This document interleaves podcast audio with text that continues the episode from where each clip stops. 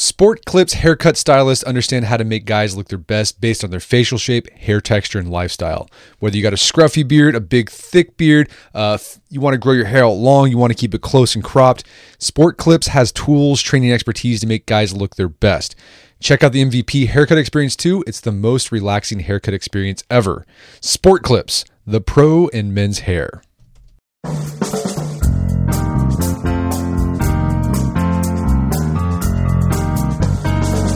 Brett McKay here, and welcome to another edition of the Art of Manliness podcast. Running is a gloriously democratic and accessible sport. All you need is a pair of shoes and the will to start moving your legs. It's so seemingly simple that you may never think to figure out how you might get better at it. You just follow what your peers may be doing, who may not know anything more than you do, or pick up tips that percolate through social media, which may not be accurate, or 100% wing it, just vaguely trying to get a little faster each time you run. My guest says that rather than taking a willy nilly approach to your recreational running, you can greatly improve your performance by learning from the professionals who actually run for a living. His name is Matt Fitzgerald, and he's a sports writer, a running coach, and the co author of Run Like a Pro, Even If You're Slow Elite Tools and Tips for Runners at Every Level. Today on the show, Matt translates the best practices of elite runners, the tactics the amateur can incorporate into their training, beginning with why you need to follow a well programmed running plan how to find the sweet spot for your running volume, including why you should actually concentrate more on the amount of time you run rather than the miles, and the number of hours Matt recommends trying to work up to running each week if you'd like to really see what you can do as a runner. We then discuss the ratio of low intensity to high intensity workouts you should be doing,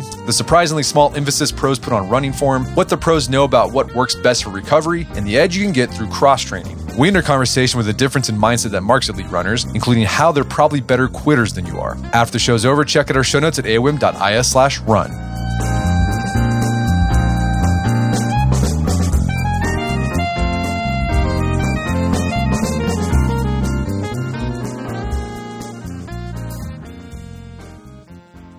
Matt Fitzgerald, welcome back to the show.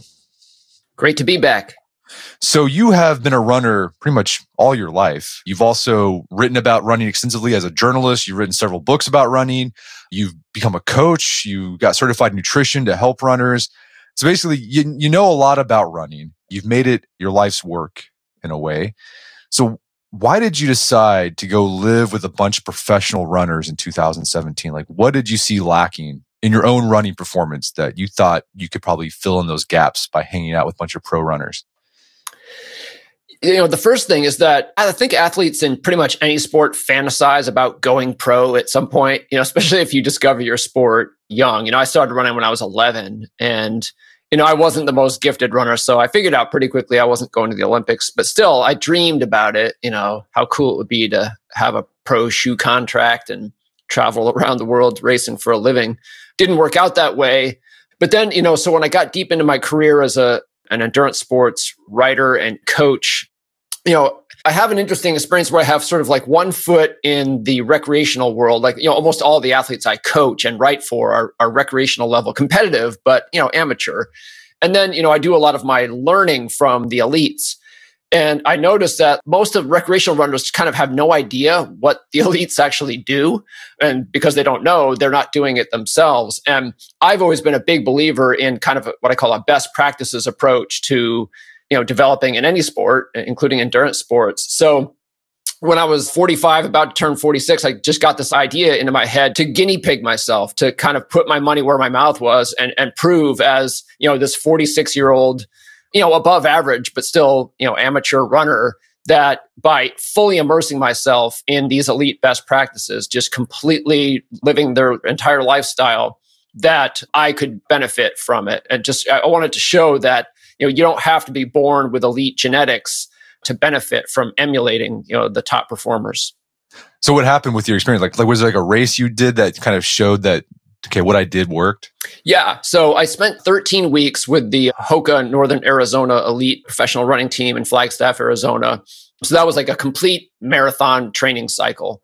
And at the end of that build up i ran the chicago marathon Interestingly, the the agent for the team, a guy named Josh Cox, he pulled some strings and got me a professional bib. Uh, so I had a two digit number. I got the start. You know, Chicago Marathon is like forty thousand runners, and I got the start like in row three, right up, you know, within touching distance of the guy and the gal who ended up ended up winning the race. I did not But I did undergo uh, like an astonishing transformation. I, I aged in reverse. I, I ran my fastest marathon ever. It was about my 40th or 41st marathon. And I, I beat a time that I thought I would never come anywhere close to again. It you know, improved by two minutes, a time I had set nine years before and hadn't gotten within nine minutes of since. So to say that, you know, I, I proved what I set out to prove is an understatement. right. No, that's impressive. So as you said, you've kind of had your feet in two worlds. You've had it in the world, the, the pro world where you're writing about these pro runners, but also you're coaching amateur runners. And what you've done with your book, Run Like a Pro, even if you're slow, is show amateur runners the principles that elite runners use to perform at their best, that they're just as applicable to amateur runners. But before we get to some of these principles, let's talk about the differences you've seen between pro runners and amateur runners and how they approach running. So, what are the differences? Like an amateur runner, what are they doing differently than what pro runners are doing? you know the, the first thing that anyone would think of would is running a lot less right so that's obvious but i guess you know the thing i would say it, that's a good opportunity to mention that when i say that everyone should train like the elites i don't mean that you should not just train but kind of like you know practice all the same methodologies as the elites I don't mean that you should like literally match them in every detail. Like, you know, the typical, you know, elite runner runs 120, 130 miles per week. That would destroy most people.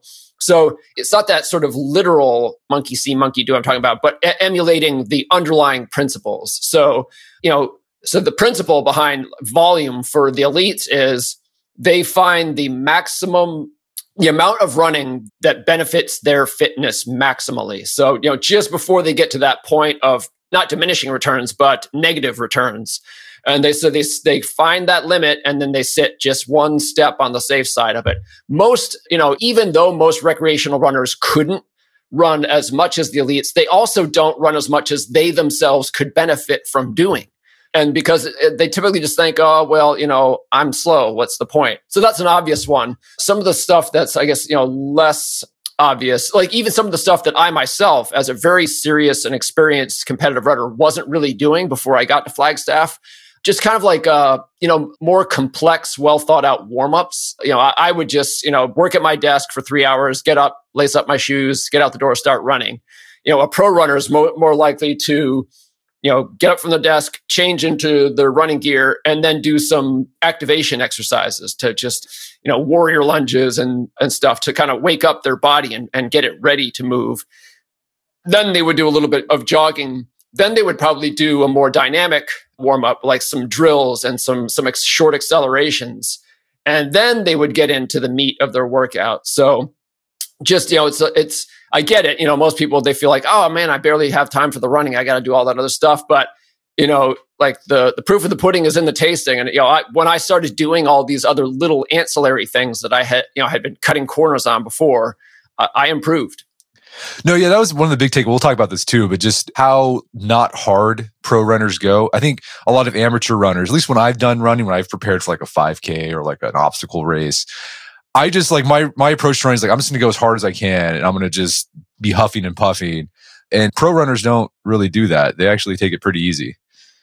Yes, uh, you know, about 80% of the time. Yeah, that honestly is probably the most costly discrepancy in how amateur runners train compared to the pros. So I call it the moderate intensity rut where you know pretty much every run that you know the typical recreational runner does is not really easy not it's not you know it's not at a physiologically low intensity but it's also not that hard either you know because uh, uh, think about it. If you're going medium hard every day you don't have anything left to go really hard. And so you know whereas the typical recreational runner is caught in this moderate intensity rut for the elite runners, their training is more polarized in intensity, where their easy days are really easy and their hard days are really hard, and there's not all that much in the middle. Okay, we'll get back to volume and intensity here in a bit, but I, I want to start digging in more into specifics that amateur runners can learn from the pros by starting with why you say even recreational runners need a credibly sourced running plan. And you've got lots of plans in your book because I think I mean a lot of folks I think when they start running, they just sort of run to gain some sort of general fitness. They might vaguely try to get faster each time. And you can get fit enough to finish a 5K race that way. But if you really want to improve your performance, like you want to do well, you argue that you you have to have a specific training plan for the specific distance of race you're going to run because you don't just want to get generally fit you want to time your progression with your training so that you're peaking around race time so you can perform your best when it really counts right yeah Exactly so. I think, you know, a lot of people, they come to running from, you know, like a, a, background in general fitness. And in that domain, you have this sort of get fit, stay fit mentality, right? So, like, you get off the couch, you, you get a gym membership, you start working out, and eventually you start getting the results you want, and then you just try to maintain them, right?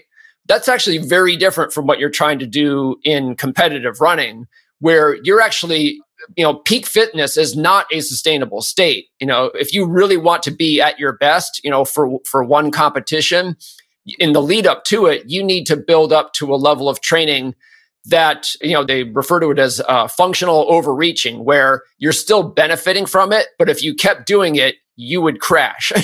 and then so the idea is to like you know time that that functional overreaching period so that you taper right after that. So you build up to that peak. It's not sustainable, but that's okay because you're not trying to sustain it. Then for one to three weeks, you bring it down and then you, you're really fit and you're really fresh. You compete and then you need a break.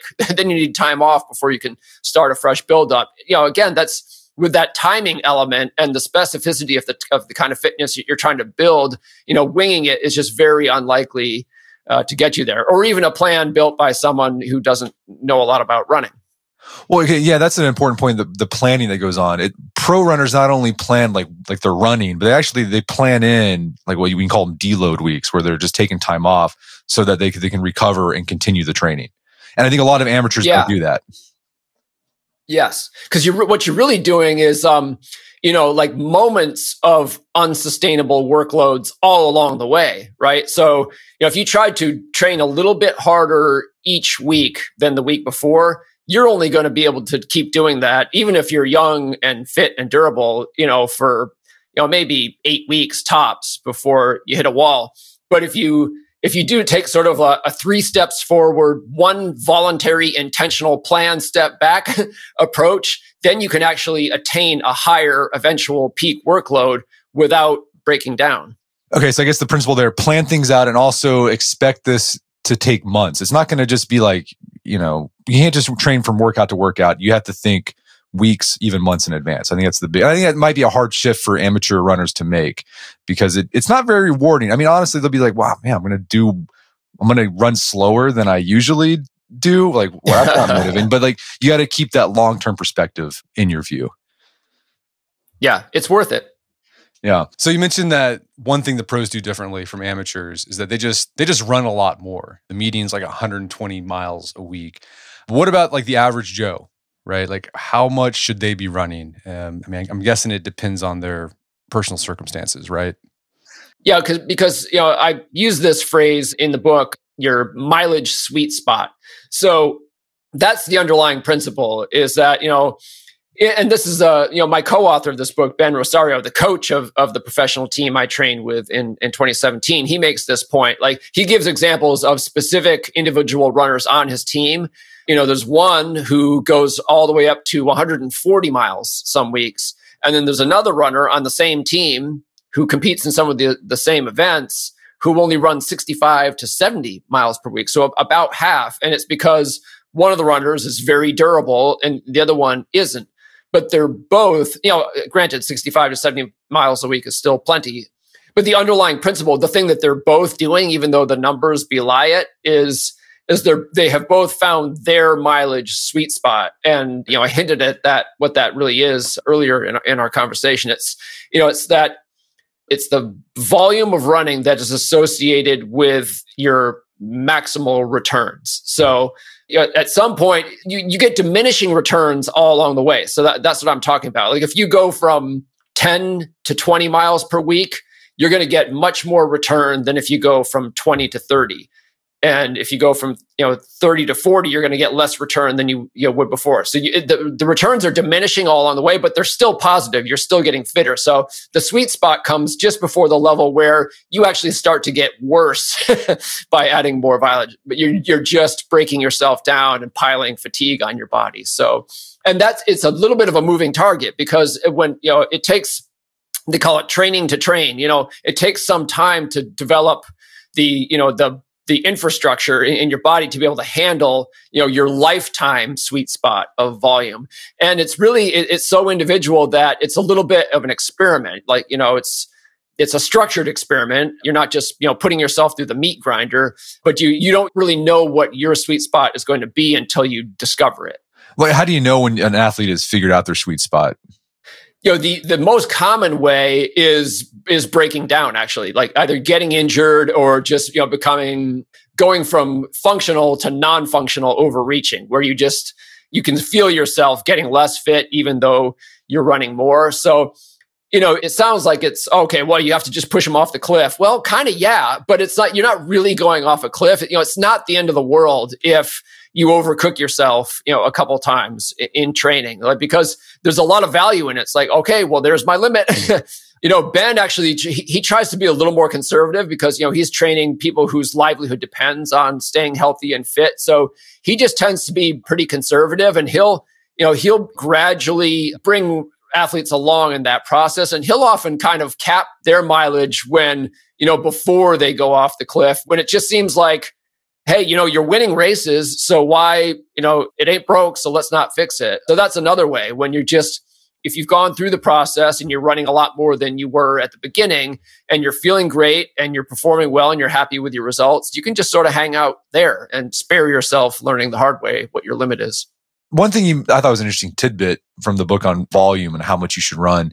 You make the suggestion as well as Ben that when you're first starting out, like not to make mileage a goal, instead just make time your goal? Why is it why do you think it's better to focus on time and not mileage? It's really because your body doesn't adapt to exposure to mileage. It, it adapts to exposure to time. And so time, when you measure by time, it's a great equalizer.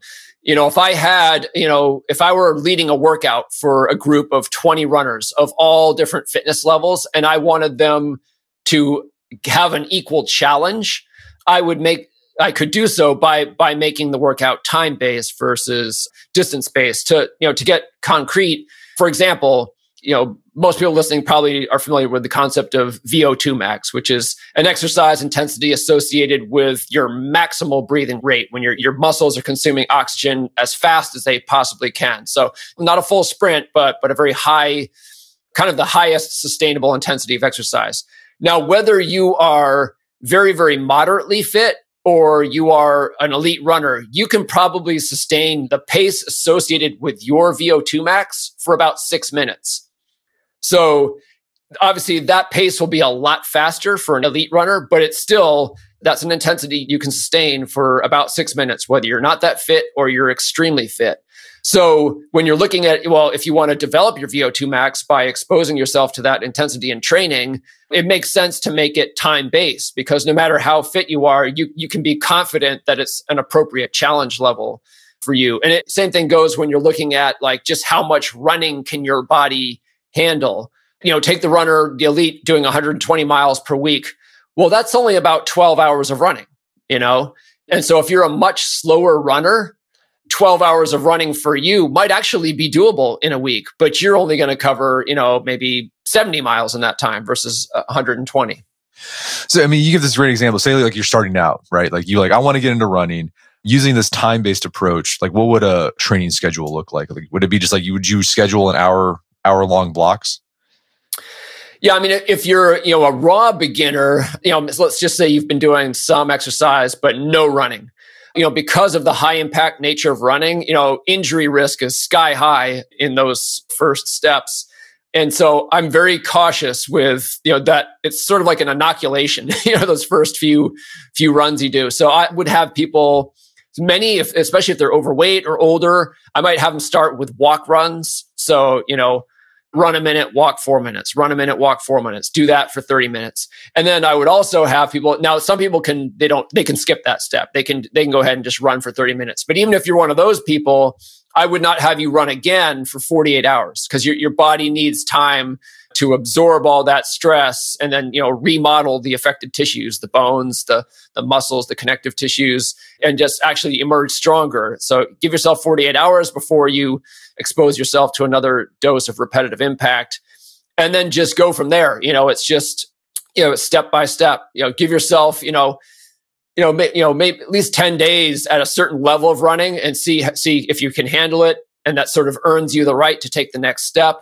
Eventually you can get to the point where you can start running on consecutive days. Again, where that threshold is depends on your starting point and how you seem to be absorbing the progression. The thing that I recommend that everyone, any, anyone, anyone who has ambitions of just kind of like seeing what they can do as a runner, I give them sort of like an initial target of seven hours. Like try, no matter how long it takes, no matter where your starting point is, try to see if you can get up to seven hours of running per week, which is, you know, it's about an hour per day every day. You, you can do a lot with that amount of running. You can, you can achieve most goals that most amateur runners would want to achieve for themselves. And it's, you know, it's a commitment, but uh, most people can also fit that into their lifestyles. Yeah, I think that the time approach is really a lot more because I think the mileage thing can get really debilitating for people, and it can also just cause them to just run themselves in the ground. I think, like you said, that's where a lot yes. of injuries because you're trying to like, oh, I got to get 20 miles this week. Well, no, maybe not. Maybe just if you, as long as you get seven hours, and you're good. Yes. Yeah. It, yeah. It makes a lot of sense. Yeah. It takes. Uh, it makes it seem less daunting for sure. yeah. We're going to take a quick break for a word from our sponsors. So I read that this spring, this summer, it's going to be the biggest wedding season so, whether you're going to be a groom in a wedding party or a lucky guest, everyone wants to look their best for a wedding. With a custom fitted suit from Indochino, you'll look great, feel confident, and enjoy the big day without fussing over your clothes.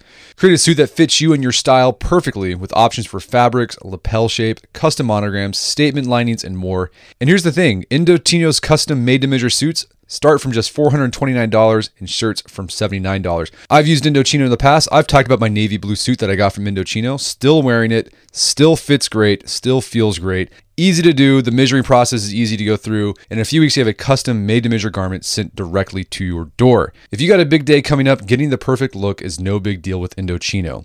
Get $50 off any purchase of $399 or more by using promo code manliness at Indochino.com.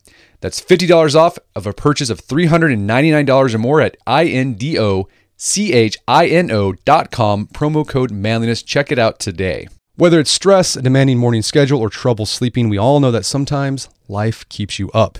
And trying to conquer the day after a night of tossing and turning is not so easy. Now you can get the sleep you deserve with ZzzQuil Pure Z's melatonin gummies. ZzzQuil Pure Z's melatonin gummies are designed to help you fall asleep naturally with no next day grogginess. Made with an optimal level of melatonin combined with a proprietary blend of other botanicals like chamomile and lavender, ZzzQuil Pure Z's melatonin gummies help to regulate your sleep cycle instead of just knocking you out. They're non habit forming and work with your body to help you get the sleep you need. And to top it all off, they come in a great tasting wild berry vanilla flavor. So I've been using ZzzQuil Pure Z's melatonin gummies for the past month now. Really have enjoyed it. I've used melatonin in the past to help me fall asleep when I've had trouble falling asleep. I like the Pure Z's melatonin gummies because well, it comes in a gummy format, and who does not like gummies? The botanical blend helps you feel nice and relaxed, drift off to sleep, and the next day, don't feel groggy. Check out ZzzQuil Pure Z's melatonin gummies and the full line of Pure Z sleep aids to start sleeping soundly today. And now back to the show. Oh, let's talk about the the speed and because we've been talking about okay, you do all this volume. Oftentimes they're doing it at a very low intensity, but they're not just doing low intensity work. There's also they're mixing in high intensity work. But like generally, like okay, how how do elite runners figure out like what is low intensity from like how hard to go? Because I've read different things about that. There's that whole you know the heart rate model used like well you're you know you do 180 minus your age and then you do like 70% of that. Are elite runners doing that? Or are they doing something different? Yeah, they're doing something different. It, you know, there's there's been you know a coalescing around this concept of the first ventilatory threshold, which is most exercise scientists now consider that the the proper dividing line between low intensity and moderate intensity. You know, for the typical runner, it falls somewhere between 77 and 81% of their individual maximum heart rate. And that's a number that varies a lot. So you can't use, you can't use a formula for it. Conveniently, that threshold, what happens there, and the reason it's important is that if you're just below that threshold, it's actually a lot less stressful on your body than if you're just above it. That's why it is a true threshold. It's not, and there's a spike in the breathing rate that occurs there. It's not hyperventilation. You're not even conscious of it. You would have to, you know, just be breathing into a mask that collects your exhaled gases to, to know where, where that threshold actually lies. But the reason is, is that it's important is that if you, if you go from just below it to just above it, your brain has to start recruiting different types of muscle fibers in order to keep up with the demand that your muscles are putting on it. And it's just, it's sort of like, it's almost literally like flipping a switch. And so it just, it makes it more stressful to your autonomic nervous system. So it takes a little bit longer to recover from, which is fine if you do that once. But if you do it habitually, then you're creating this chronic burden of never fully processed fatigue that just kind of stops you from getting all you can, all the benefit you ought to be getting from the running you're doing. The convenient thing is that you know that threshold aligns with the, the fastest running pace at which you can carry on a conversation comfortably. And so, you know, one advantage that elite runners have in that regard is that they can run pretty darn fast in absolute terms and still be below that threshold just because they're they're so fit. And most elite runners, they uh, you know the team I trained with, they train in groups and they actually are having conversations when they're when they're doing their low intensity runs. So that's what they do. They just go out there. Most of them are not wearing heart rate monitors. They're they're barely even paying attention to their pace. They're just you know, just jogging along comfortably, having a conversation, and it gets the job done without really much fussing about you know the the objective numbers. Okay, so most of the training is done at what just below this threshold, and if you can have a conversation, you're you're probably good. Yep. But you know, runners also have to do some high intensity work because you want to be able to practice for that kick at the end, right? If you're running a, a marathon, usually you're kind of you're running harder at the end, so you can if you need to beat someone, you can. How do elite runners incorporate high intensity training if they're doing most of their work with low intensity volume? Yep. It's really, um, you know, the simplest way to think about it is in terms of like on a per session basis or per, you know, per run basis. So, you know, the typical elite runner is running usually 13 times per week. So twice a day, six days, and then like one easy run on, on their quote unquote rest day. And of those 13 runs, usually three involve are, are sort of focused on more intense efforts.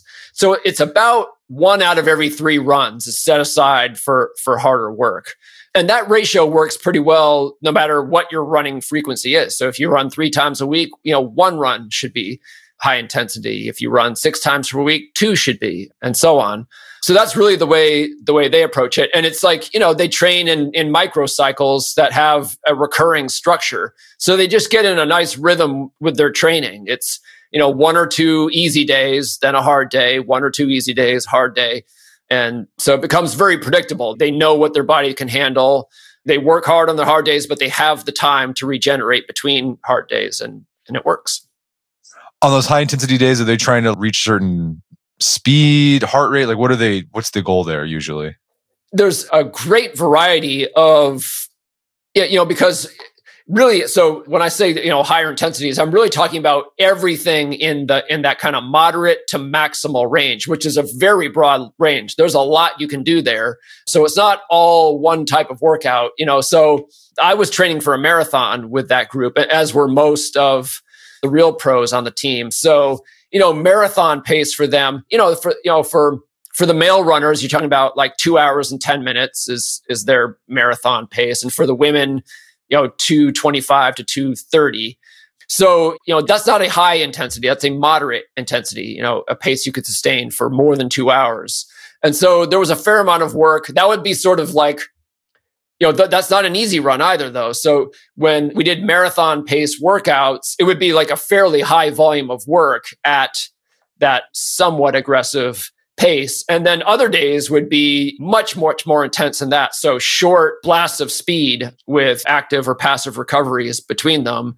And then, you know, sort of in between those, you would have some longer intervals like fast, but not quite that fast. And then, you know, like tempo runs, which are faster than marathon pace, but you know, maybe slower than 5K or 10K pace. And so there's there's just quite a bit of variety.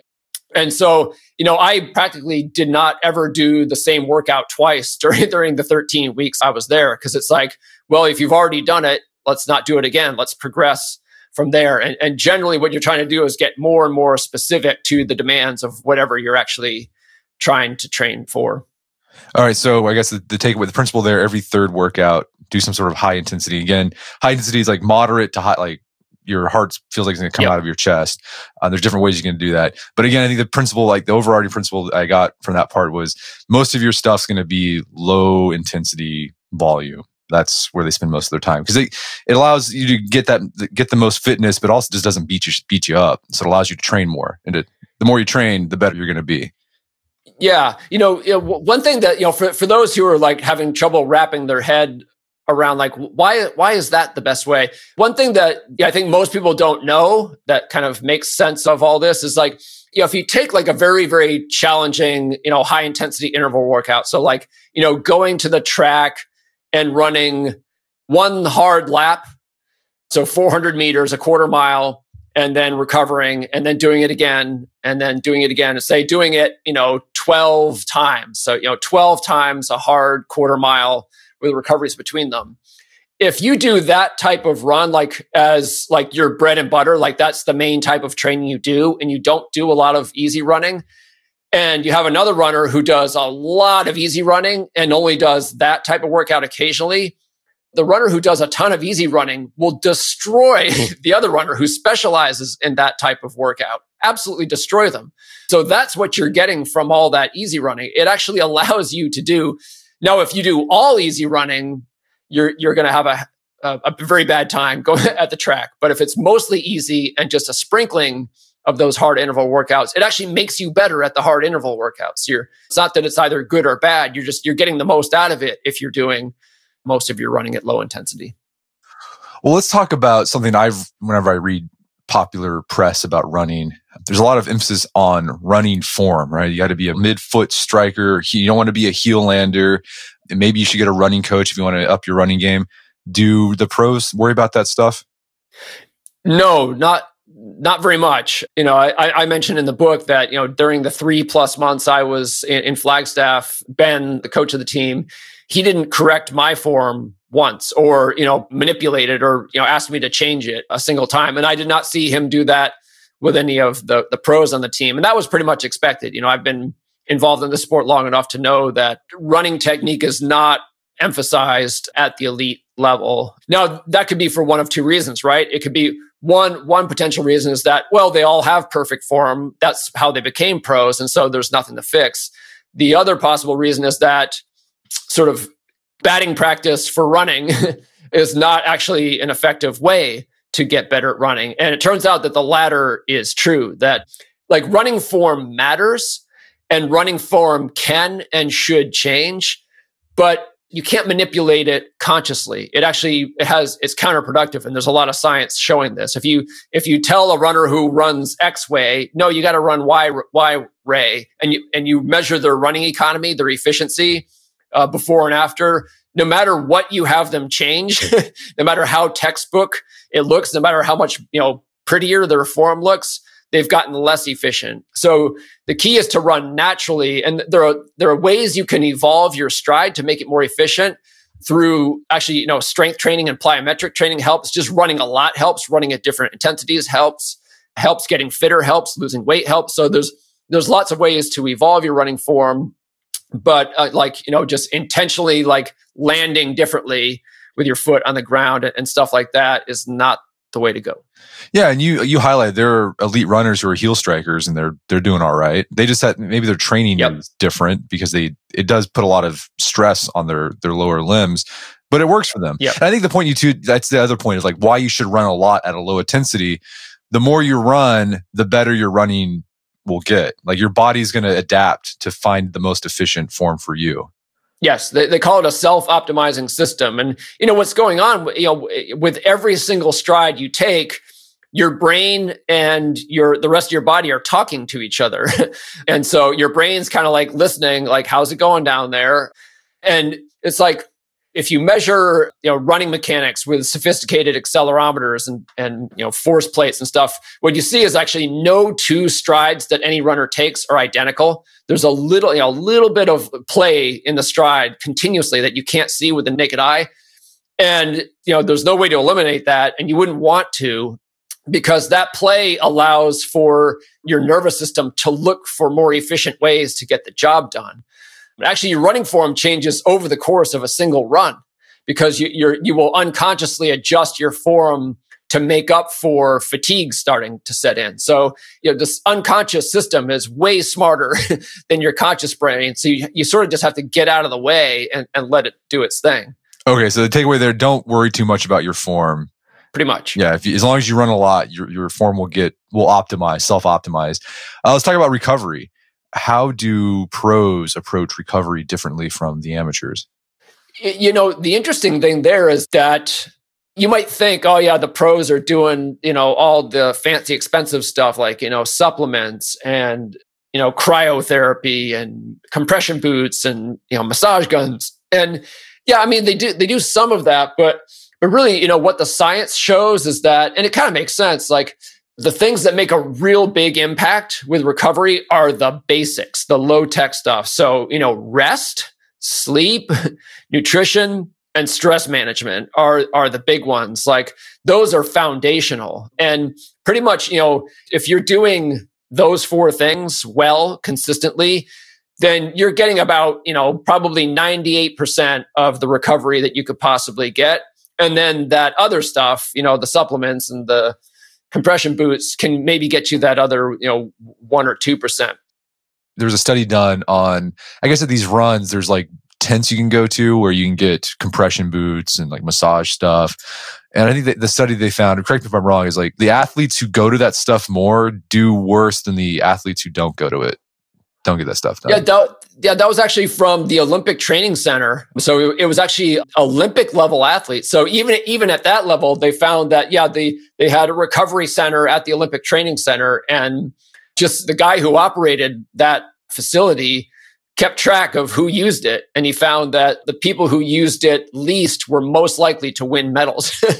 so yeah, kind of interesting. and, and so yeah, and, and then if you look at sort of like the competitive recreational runner I think what you see is a, a lot of people they they use the gizmos and the high tech stuff as a way to make up for not doing the basics, right? So it's like, well, I don't get enough sleep, but that's okay because I got my compression boots. It's like my diet's crap, but that's okay because I take all these supplements. It doesn't work like that. So if there's if there's any benefit in the high tech stuff, you're only going to get it if you're already taking care of the basics. So yeah, when you were at this camp, you were what sleeping 10 hours a night and then also you're getting a nap, like an hour nap during the day, correct? Well, that was the guy, that was the real pro runner I was living with when I was there, a guy named Matt Llano. So yeah, he was sleeping 10 hours a night and, and napping one or two hours in, in the afternoon. I, when I was there, like I'm just not a napper. Like I I, I, have to have the flu, and then even then, if I w- w- when I wake up from my nap, I'm still a zombie for the rest of the day. So I'm like, you know, forget it. No way am I going to nap. But you know, when when we got really really deep into the the training, I started napping too. I saw okay, this is why they do it. Just yeah, in order, you know, I was just I was ready for it. You know, I was it, my body was telling me, hey, dude, in order to you know be able to sustain this this workload, you're going to need a little bit more shut eye. But yeah, I mean, you hear that the, that the pros sleep a lot, and you know, I was living with with one of them there, and I could I saw firsthand that yep, he made it a priority. All right, so get sleep. The pros, of course, are also taking care of nutrition for the recovery. But you talking about the book; they're not really big on you. You can't eat this, you can't eat that. Uh, they just eat a lot of natural, unprocessed foods, lots of different high quality foods. And uh, you mentioned this in the book. That means for a lot of the pros, they're getting about 60 to 70% of their food from carbs. Uh, so pros are running a, on a high carb diet. And then the other thing for recovery is just stress management. And for the pros, they basically don't do anything except run and then just hang out, basically. So just hanging out, relaxing. For the average Joe, they don't have that luxury just to hang out when they're not running, they have to go to work. But you, you talk about the, you can employ standard stress management practices like you know meditation, breathing exercises, things like that. You also mentioned that part of the recovery process for pros and just staying optimally fit is doing cross training. What does that look like? Yeah, you know, and th- this is one. It's like it, it's really an an untapped resource for a lot of recreational runners. Is you know most humans and, and, definitely most recreational runners, they actually, you know, we talked about that mileage sweet spot before, but really, you know, because running is so hard on the body, uh, you know, through that repetitive impact, most runners, when they hit their sweet spot where they, they just can't handle any more running, they still have untapped potential to gain aerobic fitness and the only way to mine that potential is to get aerobic training in some other modality, right? Because you're already doing as much running as you can do, but there's nothing stopping you from doing something else, you know, swimming, cycling, cross country skiing, rowing, whatever it is. You can actually gain, you know, a little bit extra aerobic fitness without increasing your injury risk because you're not subjecting your your body to any more pounding. So the pros like you know they, they, definitely because you know they're paid to run they try to get all of their fitness through running and they will only supplement with cross training if if it's apparent that they can't get to the mountaintop through running alone, but they're very quick to do it. You know, they won't they won't hesitate for a second. You know, a lot of runners they're like, "Well, I don't like that doing that other stuff. I just want to run." And then so they just go from all to nothing. You know, they run until they get injured and then they do nothing for 6 weeks while they heal and you know, that's that's no way to do it. And you know, interestingly, when I was halfway through my fake pro runner stint in Flagstaff, I got injured and I cross trained like a maniac. And it was actually a pretty serious injury. Was a you know strain in a, a hip abductor tendon, and you know I was in the hands of the support team there with their you know physical therapist and you know even shoot I had a was even seeing a, a sports psychologist while I was there, and I made this you know a, what what felt to me like a miraculous recovery. And I, I, was just so much fitter than I thought I could be, even though like I had, there was a period when I wasn't able to do much running at all while I was healing. But because of all that cross training, I was able to pick right back up where I left off. And, and like I said, still run my fastest marathon. Yeah. One type of cross training that I saw in there was treadmill hill climbs, which is, it was funny when I saw it. Cause my wife, she's a runner and for a long time, she kind of settled in. Like she does the treadmill. She'll just what she'll do is she'll put the treadmill at the highest incline you can go and just walk while she watches yep. Law and Order. And uh, I was like, that's pretty silly. Like, what? What? That, that's how's that supposed to help you running? Then I read this, like, oh my gosh, you're vindicated. Like, you figured out this principle, and it and it works. And it, she says it works for her. It helps her out a lot. Yeah, it's good stuff because if you think about it, like the you know what you're doing is very very similar to running. You know, if you want the fitness you get from cross training to transfer back to fitness, then you should choose something that is fairly similar. And incline treadmill walking is you know, it, it's uh, it's not no impact; it's low impact. So you're still getting a little bit of impact, which is actually good. And then you know you're using it's you know it's weighted, and you're using you know sequential movements of your legs, just like you do in running. It's just uh, yeah, it does look a little goofy, but it works, like you said. It works. Well, let's talk about mindset now, generally, how pro runners approach it differently from amateur runners. And this kind of segues nicely to our, our conversation we had last time, a couple years ago, about your other book, How Bad Do You Want It? What approach do pros take when it comes to sort of the psychology of performance that amateurs don't? Yeah, I mean, I, I love this topic, as you know already, because, you know, quite honestly, yeah, I mean, you know, the pro runners I, I was around at that time and others I've I've gotten to know. I mean, they are impressive physical specimens, right? I mean, they are gifted, they work hard, they're fitter than you can imagine. They can do things, you know, run, you know, sustain speeds that are just draw, jaw dropping. So they are physically different from, you know, you and me. But they're also they're they're also very different in characteristic ways above the neck. And that is really cool to me, you know, like, you know, the, the, I think there were about 12 or 13 runners on the team when I was there. And there were just certain characteristics, like, you know, psychological characteristics that they all had that, you know, y- you had to think were part of the, the formula for their success. And in, and in point of fact, of those 12 or 13 runners, only one of them was like a, a blue chip prospect in high school. You know, someone who was like, this guy is a generational talent.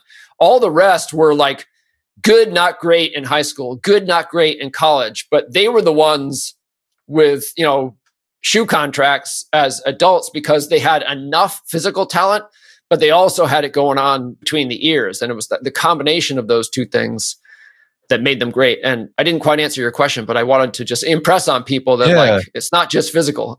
well, so what are some of the psychological traits that you saw in common with these guys?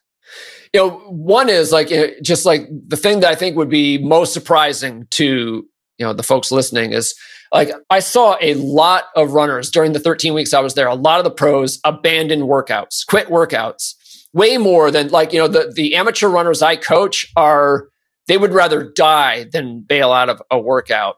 The pros do it all the time.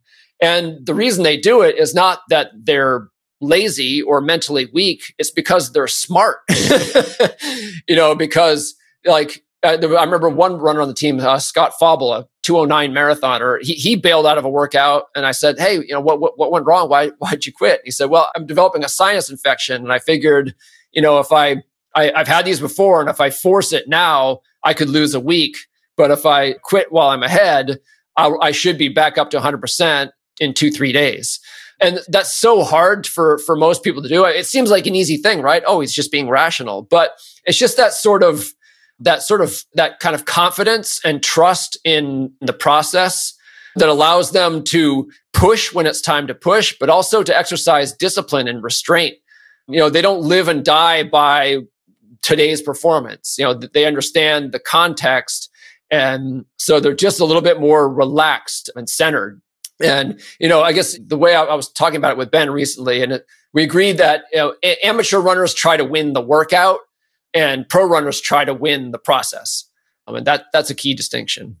Yeah, I think that's a that's a key distinction. I know in my own experience with barbell training, when I was first getting started, I was like, I got you know, really serious about it. I went through this period like if I had a bad workout, I just got all pissy and just like angry, and like it ruined my day. Yeah, but I reached a point where I like I can't do that. Like it's just it's a it's a bad workout. Like you have one bad work, it doesn't mean you're going to have a bad performance when you compete. Yeah, one thing I tell I've started, especially uh, you know coming away from that experience in, in 2017, that I tell the runners I work with all the time is that you should only judge your fitness and if you want your running ability by your best workouts because you cannot perform better in a workout than your fitness allows, right? Like there are no flukes. Like you can't just pull it out of thin air. Like if you, if you're able to perform at a certain level on a given day, it's because you're fit enough to do so. there's no other possible reason. But there are there's a myriad of reasons where you could underperform in a given workout. So, you know, if, if you have a sort of like a mediocre workout or lay an egg, it could be because you slept poorly last night or you you're you know developing a little bit of a bug or or simply because you're a little bit tired from previous training. So that's like that stuff, you know, you, you just need to brush it off. And as long as like your last really good workout isn't too far in the past, then then then judge your fitness by that and know you're okay and don't worry about the the mediocre workouts. Well, what do pros do differently? So like, say they're at a competition and they gotta like they're they're feeling uncomfortable, they're hurting, and they've got to put in that last kick so they can you know perform, like get do the best they can. What do pros do differently to dig deep during competition? You know, th- th- there's some variety there, but Ben, he he says he has this term he likes. Uh, he got it from his high school coach, the champions mindset, and he said champions in those moments they relish it. They view it as their time it, it, sort of reminds me a bit of that that old joke. You know, if if you and a friend are being chased by a bear, you don't have to be faster than the bear. You just have to be faster than your friend. You know, like running hurts. You know, like long distance running races are they're sufferfest. They're very very uncomfortable, and that's true for everyone. And you know, there are instincts in all of us that recoil from you know subjecting ourselves to that kind of misery. But the champions their attitude is not like, this sucks. I wish it didn't suck so much. Their attitude is, if I can suffer just a little bit more than these chumps around me, it's my race. And, and, so that's their mindset. It's like they don't have to, they don't have to like it. They just have to just embrace it just a little bit more than, than the people around them. Well, Matt, this has been a great conversation. Where can people go to learn more about the book and your work? anywhere books are sold, I'm told anyway by the publisher. And for more about me and my other books, my training plans, there's my personal website, mattfitzgerald.org, and my business website, 8020endurance.com. Fantastic. Well, Matt Fitzgerald, thanks for your time. It's been a pleasure. You bet. My guest today was Matt Fitzgerald. He is a co author of the book Run Like a Pro, Even If You're Slow. It's available on Amazon.com and bookstores everywhere. You can find more information about Matt's work at his website, mattfitzgerald.org. Also, check out our show notes at aom.is slash run, where you can find links to resources and we delve deeper into this topic.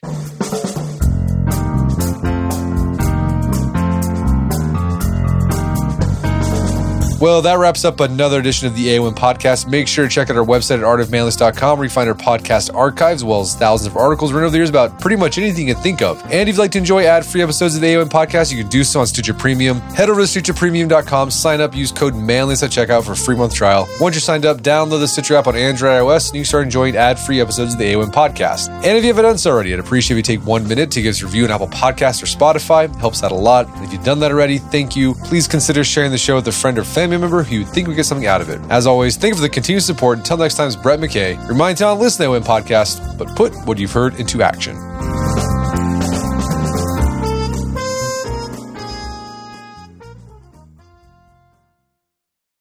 You're finally at that hot new spot, the one your friends keep raving about, sitting across from your date. It's going Another round? really well. And that dish you've been dying to try, oh, it's headed your way. You can smell it, hear it sizzling fresh off that skillet as it comes closer, closer, and served. Go ahead, enjoy. After your phone sneaks a bite first. When you're with Amex, it's not if it's going to happen, but when. American Express. Don't live life without it.